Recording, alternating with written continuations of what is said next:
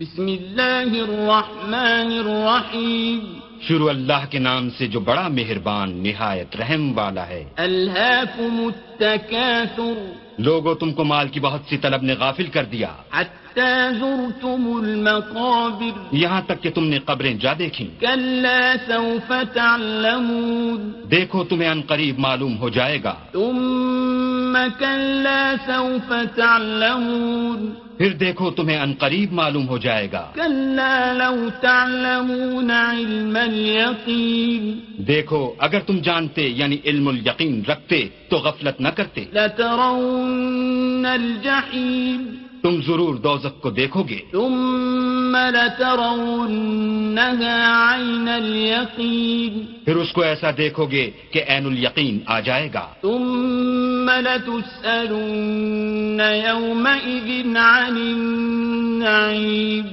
फिर उस रोज तुमसे शुक्र नेमत के बारे में पुरसिश होगी